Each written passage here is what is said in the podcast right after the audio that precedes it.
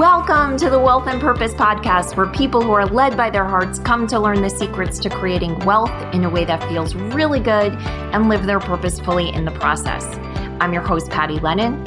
I'm an ex type A corporate banker turned intuitive business coach. I'm also a wife, a mom to two preteens, a professor, Girl Scout leader, and well, hey, you get it. Like you, wear a lot of hats. Whether you're looking for inspiration to get started or strategies to get growing, I am here to help you create abundance in every area of your life and business. Welcome. Hey, everyone, welcome to this episode of the Wealth and Purpose podcast. I'm Patty Lennon, and I have a special guest today, Marjorie Phoenix. So, Marjorie came into my world in the way that sometimes people do through Facebook. And as I followed her through Facebook, I found my way to her story. She is the author of the book, Who the Hell Do You Think You Are? Oh my God, I love that title so much. I think, you know, there's a gift in writing a title that makes a difference just when someone reads it, and that one packs a punch. And I'm going to share more about you know my reaction in reading that book as we talk but i the reason i thought marjorie was such a valuable guest for you to hear from today is that through her own personal journey using art to heal which began in 2010 that happened because she left a seven year marriage after being a stay at home mom and found herself in jail homeless and fighting for her child and her life her relationship to domestic violence and now what she does in the world, helping others who are learning to thrive after domestic violence is just, it creates so much hope in my soul that I'm so excited to hear what she has to say to all of us.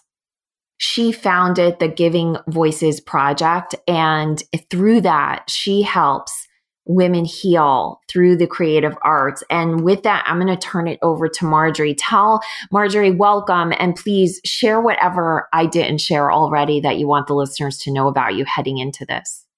Sure. Well, thank you so much for having me, Patty. And um, you're you're right about you know my situation um, in my marriage and after seven years and just going from an upper middle class stay at home mom to uh, 24 hours going to jail, coming out, being homeless, and um, having the fight of my life for almost two years uh, for my child, uh, my dignity, and for my life again. But God had a different plan. Through that, because of that, I created the Giving Voices Project.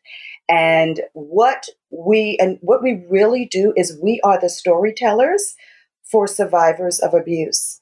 We tell their stories using creative self expression. We tell their stories through the arts and multimedia, theatrical productions, wearable art, film, um, any sort of artistic form that we can let their story be known because we want to be able to educate society about the effects of abuse. And so we give them a um, an intimate look into the hearts and the minds and the lives uh, of survivors. So it's some of the most important work that that I've done. So now I know your story. Share with the people who are listening how you got to this place where you were you had this life right probably the life that the person listening right now sounds pretty similar to her life and you ended up homeless and you know fighting for for your child. What what happened? Well the signs were there. And you know for most of us when we finally realize and wake up that we're in an abusive relationship we also can look back and see that the signs are there. But it was a verbally emotionally and financially abusive marriage and it was that type of relationship even before, but I had no idea. But this was the life that my mother always told me about. This was the kind of man that she told me that I needed to have. I needed a provider. And he came from a good stock and a good family. And we created the whole white picket fence you know, um, life and um, built a home and I got to stay home and I love doing that. I love being there for my for my children. My oldest child um, from a previous relationship, um, she was 18 and a senior in high school at the time, and then our child together, she was six at the time when all of this happened, and so I'd been home with her from the time she was born. But what was happening in the marriage that I, I, I knew was a bit controlling was just things like giving me an allowance and not letting me have any say in um, our financial matters and how things are, are decided, um, not allowing me to travel to spend time with my family alone or with with the children, looking through all of my cell phone records and following up on the on the calls that were there to see who I was speaking to, um, hacking into my emails and things just started to just escalate over time to the point where there was even some um, sexual assault. And I will say this I know that, you know, if you're married to someone, there are certain duties that we, we feel like we have to fulfill. But if someone is forcing you to have unwanted sex without your consent, husband or not, it's not right. So there were things like that. There, you know, there was just so many things that just kept layering of escalation that after a while was just not good for me. And Patty, I could feel myself just dying the slow death um, spiritually inside and just sort of becoming small and shrinking. We were very active in our church as well. And so, you know, we went to our pastor, and the advice coming there was just pretty much, you know, submit to your husband, pray, all of these different things to sort of, you know, keep me in submission. But you know, finally, it, it, just everything just got to a head where um, I was being accused of things, I was being called names, and I'll have to tell you why I titled the book, Who the Hell Do You Think You Are? is because just a few months before this happened, I sat across from him at the dinner table and I was saying to him that I feel like I want to work with women in the world. I wanted to do more than just be a mom and, and be a wife. And I felt like there was more work for me to do and I wanted to do something with women. And he looked at me and he asked me, Who the hell do you think you are? What makes you think that these women will listen to you? You have no formal training, no education. And I sat there like, you know, I couldn't answer him. And because it wasn't so much that he asked me, Who the hell do I think I am? I was that I really didn't know who I was. And mm-hmm. I realized in that person, I had no self identity outside of being a wife and a mother in this situation. And I asked him, I said, Well, what do you want from me? As my husband, what do you want from me? And he sat there for a moment and he just looked at me and he says, I just want you to stop having these pipe dreams, you know? And I, I left, I went to bed and I felt so defeated. So I answered the question in the book. I answered the question. Yeah. So, but anyway, that particular morning, he, I had already told him a few weeks ago that I was going to, I was going to leave the marriage. I felt at that point that I just couldn't continue like this. It wasn't healthy for me. And I had planned, I found a job something that I could work from home. I had, you know, I said, look, I don't want the house. I'll find a little apartment and we'll work out the custody arrangement. This doesn't have to be anything ugly. And he asked me to wait until after the holidays so we don't disrupt anything with the girls. And, and I went right along with it.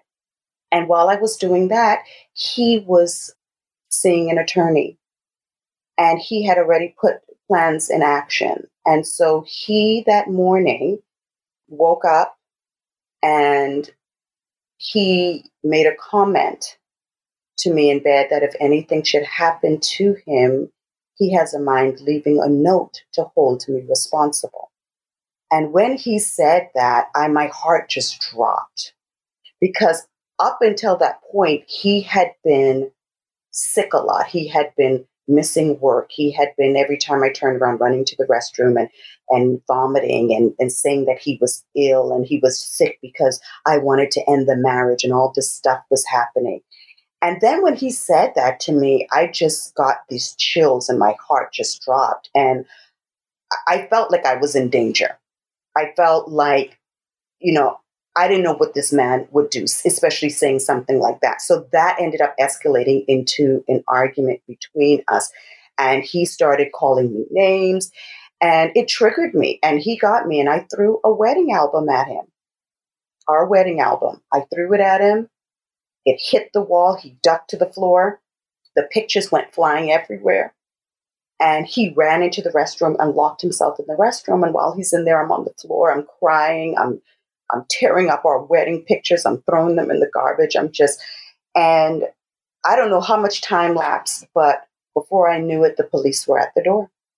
And they came in, two officers. He went outside with one of the officers. The other one came in, took my statement. So basically, they were going to take our statements and just send it to the DA's office and leave it up to them. And when they were done, I got the girls together, was getting in the garage, getting in the car, going to take them to school. And uh, the police officer stopped me and he said, Ma'am, I'm sorry, but your husband is adamant about pressing charges. Uh, he claims he is afraid for his life, and I, my hands are tied. I have to take. Can I stop you there because I think there's so many questions I have as someone who's not in that situation right? And it comes as someone that I think wants to understand how to help if there's someone around me that's in your situation, which is, you know, what it seems so unreal that throwing a wedding album could, like, that your husband could have this kind of power inside the legal system when there was no other, like, proof. So that's all he had to do. He just had to make that statement and then your life was locked up. Is that yes. how it works? That's exactly. Actually, he used the law that was in place to protect someone like me, someone who actually was in a home with an abuser. That law was there for women who may have feared for their life and they they could tell the police officer at that time, you know, he he tried to put his hands on me or he put his hands on me or he threatened me. And they could remove you know remove the husband or, or whoever the man from the home or whoever the abusive person was. And usually right. it is just to remove the person from the home right? But he took it a step further and said he wanted to press charges yes and then Okay. And only because we have a limited amount of time and I've read the book. So ultimately, he gets a restraining order on you. You can't go home. Right. Your daughter can't eventually can't get her things, the daughter from a previous relationship. Yes. Yes. Like I, I, I mean, may, maybe I'm being foolish or or naive, but from what I've heard from women, and I've usually met them long after they've left the violent situation, they didn't have the system work that well for them. How, why did it work so well for him? And there are so many women it's not working for. And maybe that's not a fair question for you. I don't know because I think I was put in the position where it looked like I was the abuser. It, it, he so he was able to create this narrative that mm. I was the unstable one because I threw this wedding album. And so there was nothing there to show that I had made any phone calls previously. There was no police officer was ever, ever called to our home before. So he was able to create this narrative and come in armed with one of the best attorneys because again, remember when I came out, he had closed all the bank accounts. So I was left with nothing, no resources, nothing. And he just he armed himself with the best attorney he could have. He had time to work on his story, Patty. Sometimes you're not prepared for mm. what this type of person can do. And that was one of the first things that I wanted to tell women coming out of this. I said, you have to be so many steps ahead because they will always try to do anything to destroy your reputation, to destroy your life And some of the ways that you would not even imagine. Some of the stories that other women have told me to the lengths that these men have gone to for custody of the child, to keep them away, to not give them anything. It is, it's incredible. And so this was the length that he was willing to go to. And it just so happened that I went in front of a judge that, you know, he says he's going by the book. So he went by the books and he left my child in the home with him and virtually mm-hmm. just left me homeless. And I will tell you, those of you listening, when you read the book, like there's so much more depth there. And I mean, it's just, it's, it's so mind blowing. And I had warned Marjorie of this before we started the interview that I'm still bringing a lot of having just come off the book. I'm still feeling so much, so much outrage for what you went through, Marjorie. But the thing that I think comes through in the story that you tell is that you can see that God walked you the path that God walked you so that you can create the solution that you've now created. And I'm just curious if at any point during this, you could feel that at the, the lower points. Yes, yes. I can tell you this that night in jail, I was on a mattress, a cot on the floor. And I felt that God was going to do something with this. And I didn't know what. I had no idea because I thought that this is the worst that it could get with me being in jail. I'm thinking I can go home, I can maybe pack up my stuff and I can, you know, whatever. But I had no idea what else was yet to come and what God was going to do. And I can just see it how it went from just having faith and believing that this experience is meant for so much more. Mm-hmm. And that's something that I tell a lot of the survivors. I say that your story is meant not just as your life lesson and journey, but it is there for others because I will never forget. I never wanted to write this book, Patty, but I'll never forget sitting in my living room in turmoil about this because I felt this pull and this push about writing the book. And I could hear in my spirit God say to me, This is not about you. It is about the women that have gone through or will go through something like this that I want them to know that the same way I was there for you, I will be there for them. And I still I still cry when I when I say that because it I see now why it was meant to be. And you know, and it's funny, I tell people sometimes that I if I could have done it again, I, I would do it again. I would have mm-hmm. the experience again because there's no way that I could be here and doing the work that I am doing in the world if I had not. And that is the thing I want any survivor to hold on to, to know that what you have experienced, it is there for a purpose and not just the shaping of who you are, but the shaping of a better world or a better community, you know, or a better society, whatever that is, it's to better shape something and create. And it's so funny how the arts came into it because I was never, I never considered myself a creative person. But art started for me as basically looking at my life at this point like a blank canvas. And God saying to me, You now have the opportunity to create what it is that you want from this experience. And then through different expressive arts, mindful practices, developing rituals within my life to where I can express myself creatively, I found different coping tools. And then I was able to take that and share that with other survivors.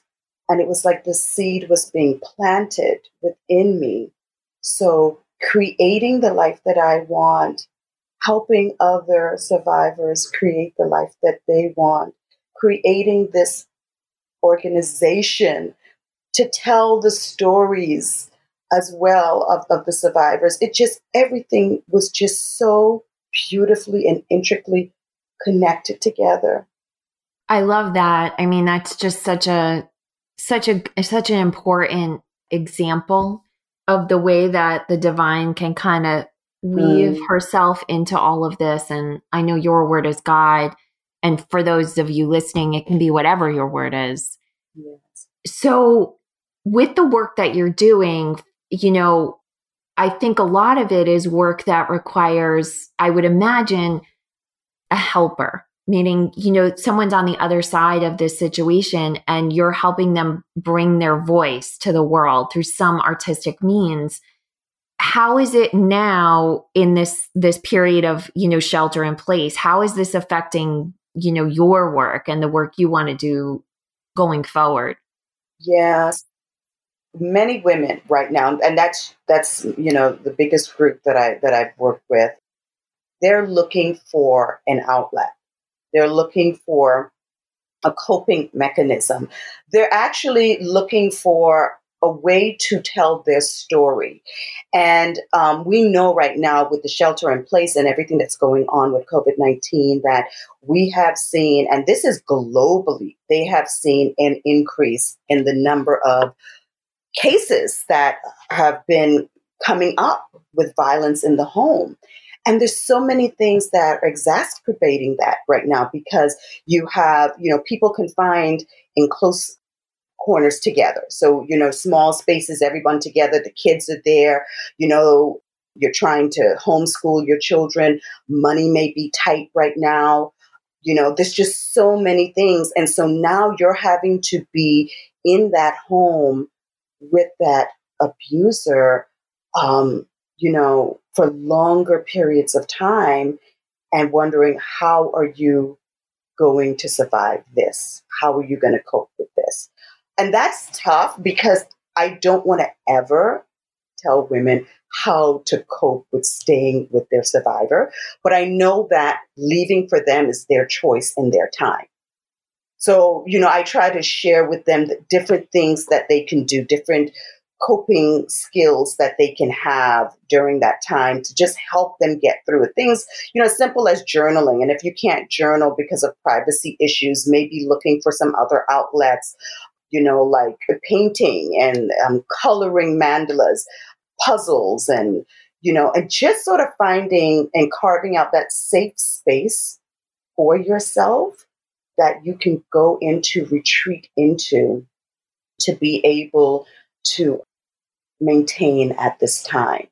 But if they're ready to leave, if they really have, there are ways that they can go. It seems right now that it may be a lot more difficult to leave, but it's not. There's a lot of ways that they can get out of there and get to a safe space. There's a lot of resources available for them to do that.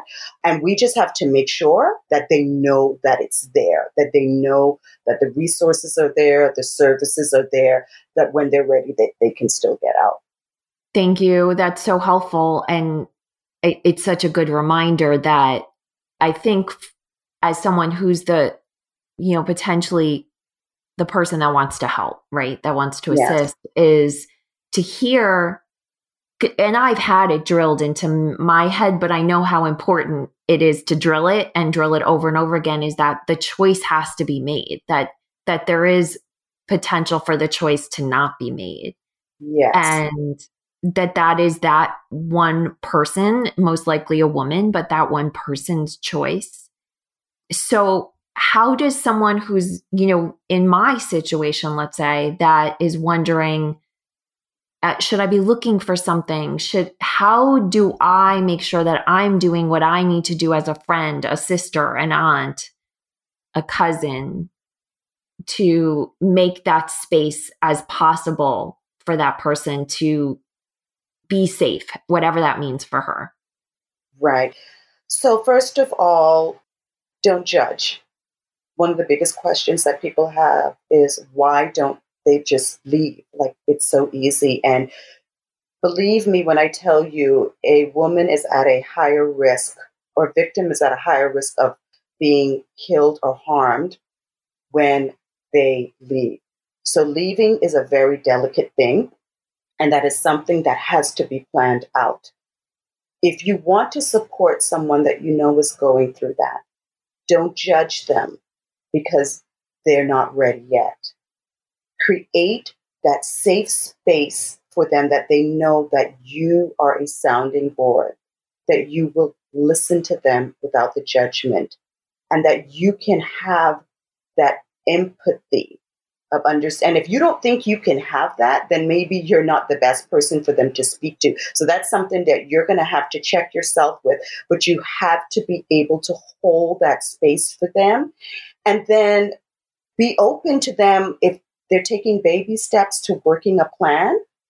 That it's a plan and that it's safe and that they know that you are there for them whenever they need it. And get as much knowledge and information and education about the resources available to help them, ways for them to cope, and just being there, like I said, Patty, without the judgment, willing to listen and just holding that space for them. Thank you. And what about, you know, if, because as you were like talking, I was thinking back and again, a lot of the women I know are on the other side of their situation. So I'm hearing their stories sort of with hindsight and, you know, with their own wisdom in the story. But when you said that about financial abuse, that was such an interesting concept that I hadn't really thought about. But I think it's mm-hmm. something that's the one that I think we have more visibility to, maybe not in these current conditions. Like your friend is out with you and she doesn't have the money because her husband hasn't given her the money. Or I guess my question is if we don't know that that person for sure is in the situation, what should or could we be doing to sort of create a safe space to let them know we could help or we're willing to help? Or does that question make sense? Well, if you're not sure, but there's like some indication that there may be an issue, is that what you're saying? Are you are you getting some hints of that? No, yeah. I mean, I don't have someone specific in mind, but now that I'm thinking okay. through, I'm realizing the people I know, it started with the financial control their husbands had right. over them, and right. I'm thinking back that, yeah, well, I know friends who I don't, as far as I know, they're not in a abusive situation, but I definitely know that the financial power da- dynamic is yeah. off.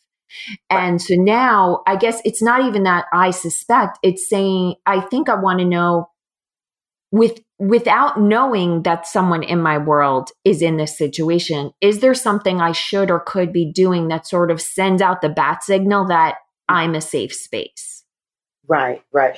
Um, I think in having those conversations around financial independence, around money management, that is an important thing for women. And I know a lot of your topics are around um, the creation of wealth in our lives, and um, especially for women, we we need to have more education and knowledge and know and empowerment to know that we can create that money, that income, that wealth for ourselves. So I think in in women sitting down and being able to have those conversations around finances, a lot of times when I when women get together and we talk about money, it seems to be around the strain or the lack thereof having the money right and the struggles yeah. that we're having with that and especially when you're married to to someone and so i think us having those types of conversations about creating that income.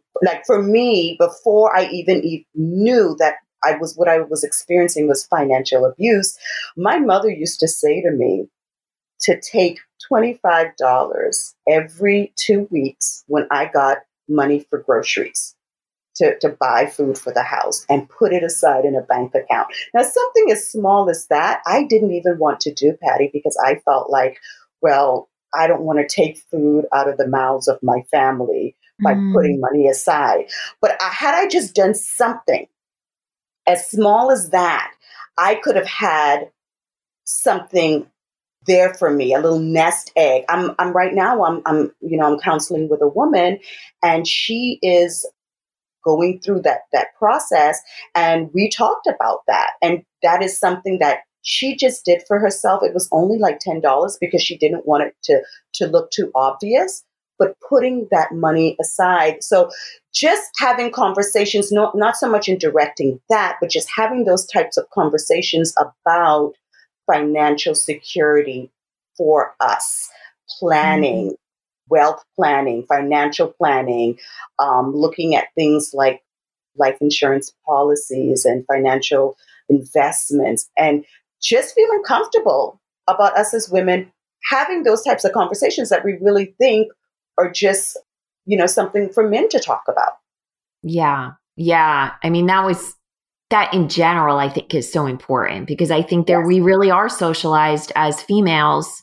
At least I, I'm hoping the younger generations are are being socialized differently. But those of us who are above the age, I'd say, of 30, we we were socialized as young girls that that's not something to worry about. Like whether we realized it or not, that was the message we got. Yes, exactly. And I think too, you know, I was raised, that's one of the reasons why I married the type of man that I married. My mother kept ingraining in me about finding a provider. She didn't have conversations about me about my own independence as a woman.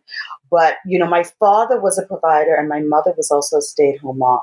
So it was sort of just part of the lineage that I would go that route. And so, you know, here it was, he was a provider, but he was also an abuser. So I was taught to look for that, but I no one talked to me about looking for those signs in someone that would be emotionally or financially abusive. Mm. God, so much, so much here. Okay. I could keep talking about this with you forever. You are just such a wealth of more than knowledge, just life life knowledge around this. But I want to make sure everyone knows where to find you. So your nonprofit, the Giving Voices Project, can be found at givingvoicesproject.org. If someone either wants to work with you to receive your services or support you, how do they do that? Well, number one, we the Giving Voices Project is always looking for submissions of stories. So the stories that we tell, we're accepting them from survivors written in the form of poetry, short stories, plays, uh, music. So if you would like to submit your story in that form, you can reach out to us at info at givingvoicesproject.org. But if, if you're at a place in your life too where you know that you want to take what has happened to you, the lessons that you have learned in your journey, and you want to use your voice in the world to make a difference, then you can definitely reach out to me at marjoriephoenix.com or you can email me at marjorie at marjoriephoenix.com com, and uh, we could schedule some time to to talk about about your experience and your story and what the next step is for you. I, I'm doing a series right now about the Order of the Phoenix, why I took on the last name Phoenix. I believe all survivors are phoenixes rising from the ashes, and that um, we can use our story in a way that will really bring change to the world. Oh, I love that. I love that. You know, the image of the phoenix rising from the ashes was in my head earlier when we were interviewing. I almost said something to you about it, and it didn't even occur to me that that's your name. Oh my goodness. All right. And of course, your book, Who the Hell Do You Think You Are, can, can be found on Amazon. Is there some other place you'd rather people buy it, or is that where you want them going for it? No, no, they can go there, or you can order it directly from me. If you order it from my website, I'll send you an autograph copy. Um, so you can either do it there on Amazon. It's up to you. Ooh, aut- autographs are always better. so, all right, wonderful. Uh, so, Marjorie, there's two questions I ask everyone who's on the podcast. The first is, what is your definition of wealth? And the second one is, what do you believe your purpose is? So, in either order, what do you think wealth is and, and what is your purpose?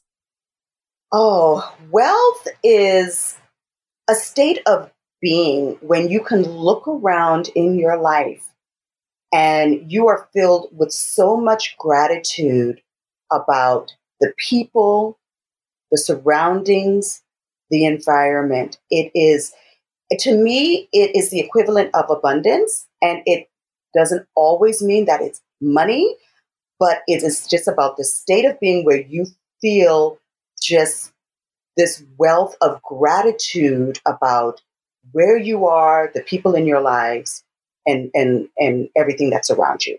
So that's wealth for me. Beautiful. And my purpose in the world, I truly believe it is to raise up the voices of those of us that have felt like our voices were not heard, that we have been silenced in some way, and we want to use our voice to shake things up and to to bring, you know, to help others and change things in some way. Well, you are definitely living your purpose, girl. That's that is for damn sure. So uh, that's so awesome. So tell me is there anything else you want someone to hear? You know, I was just, I apologize. I was just trying to, I had my phone off for this interview. But as I mentioned to you before we got on, the paper version of your book I ordered through Amazon never came. So I was reading the Kindle version, not my favorite way to read anybody. Mm. And there was a mm. beautiful quote that I wanted to offer, but now. oh, here it is. Okay. So this is towards the end of the book. Marjorie summarizes afterthoughts to her story. And she says, How many of us have the courage to fight? I'm going to cry. How many of us have the courage to fight for what we want, even when it's a David and Goliath situation? And in your case, it truly was on so many levels. But I think for every person, there's a moment and moments when you feel like, damn, how do I overcome this giant in front of me? Right mm-hmm. to have what I want. And, you know, we didn't spend a lot of time on it, but what was so beautiful in your book was just this constant faith that God was the answer. And I just, I really just loved that so much. So thank you for sharing your story with the world, Marjorie. Thank you for, um, you know, opening up the space to allow me to do that. I, um, I always appreciate anytime that I get a, a, chance to, to share my story with others in the hopes that it will reach someone out there and it will it will make a difference for them in some way. So I really appreciate you doing that, Patty. Oh, my pleasure. So um if you are listening right now and not driving, I highly recommend you head over to Marjorie's site and order a copy of her book. I at minimum you are going to feel just a sense of connection to her. And most likely you're going to have a huge aha about your own life, no matter what is going on. I know I had a few. So thank you again, Marjorie. We'll have the links, all those links that Marjorie mentioned, we'll have them in the show notes. Check them out and check Marjorie out. Thank you so much again, Marjorie. Thank you, Patty. Hey, thanks for listening. And if you know someone who needs to hear this message, please share this podcast with them. And if you're feeling really generous, I'd love for you to leave us a review on your favorite podcast app. It helps us reach many more people, and it fills my heart with so much joy when I hear what you had to say about what you heard. I am cheering for your success. Have an amazing day.